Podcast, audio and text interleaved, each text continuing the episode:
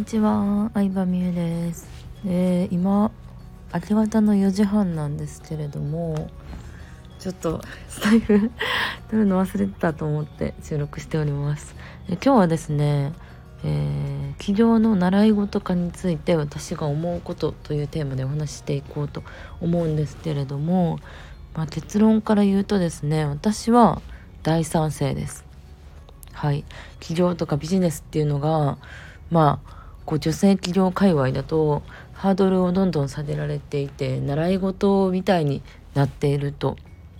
言っている人が、まあ、一部いるんですけれども、うん、なんか基本的にはすごくいいことだと思うんですよね。でうんもう習い事ぐらいの感じでなんか誰もが気軽にこうビジネスとか起業っていうのを学べる環境を私は作りたいなっていうのを最近思うようになってうんまあ何でもそうだと思うんですけど結構女性がさやる習い事とかお稽古って男性と違って別に収入を上げるっていうところにさ直結してないことがほとんどだと思うんですよ。男性の習い事ってさ結構英語とかゴルフも接待ゴルフとかでさ使わなあかんとかさ、まあ、筋トレとかもまあまあ自分の仕事に関係するかって言ったらあれですけど体力つけた方が稼げるようになるとかもあると思うんですよ。ただ女性の習い事ってさお茶とかお花とかさ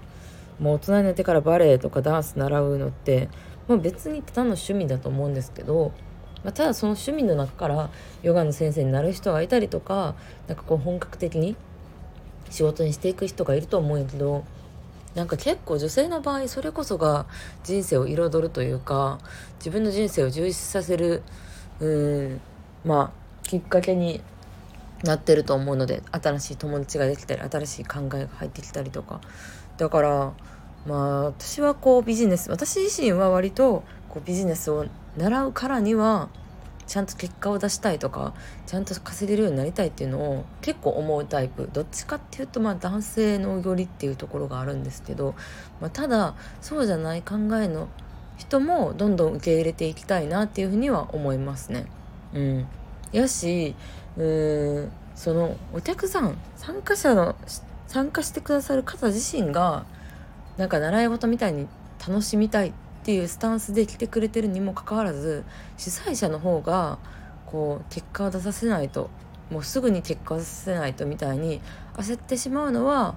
うん、いろんな人の可能性を狭めてしまうことにもなると思うからなんかそこをこういろんな考えの人を受け入れて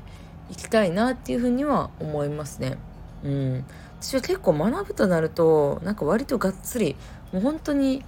少なくとも50万円以上とか100万とか150万とかを、まあ、結構かけてでもう貯金すっからかんになって自分を追い込んでこれで結果出ないとやばいっていう風な感じで私は結構やるタイプなんですよね。うん、今までも割とそうだったんですけどでまあでもこうお客さんとかを見てると、まあ、特に女性限定のアカデミーとかをずっとやってるわけなんですけど全員が全員私みたいなスタンスではないんやなっていうのを、まあ、最近改めて感じたので、まあ、そういうこう習い事的な感じで楽しみたい方もうーんなんだろうなこうアカデミーの中で楽しめるような工夫っていうのをやっていかないとなっていうのを思いましたね。うん。まあ、もちろんこう結果をねしっかりと出していきたい人はどんどん積極的に参加すればするほど私もサポートできたりとか質問に答えたりとかはできるしこう私自身も研究し続けていることとかノウハウとかもあるのでそれをねどんどん紹介していきたいなとは思っているんですけれども、まあ、そうじゃない人もねあのいろんなタイプの人がこう楽しめるコンテンツっていうのをね作っていかないといけないなっていうのは最近思いました。はい。ということで、えー、企業の習い事化についてどう思うかっていう話をしてみました。私結構自分のスタイフ聞き返してたらすっごい滑舌悪いんですけど矯正中なので是非皆さんご理解をよろしくお願いします。矯正早く終わってさ綺麗な全部もう私生まれつき歯が欠損してるんですよ1本。前から2番目の歯なんですけどもうそれ欠損してるからずれてるんですけど前歯のね中心の線がそれを直すために今頑張ってるので、えー、2年ぐらいかかるんですけどちょっと滑舌悪いのあのすいませんが、えー、楽しく聞いてもらえるようにこれからも収録していこうと思いますということでではではありがとうございました。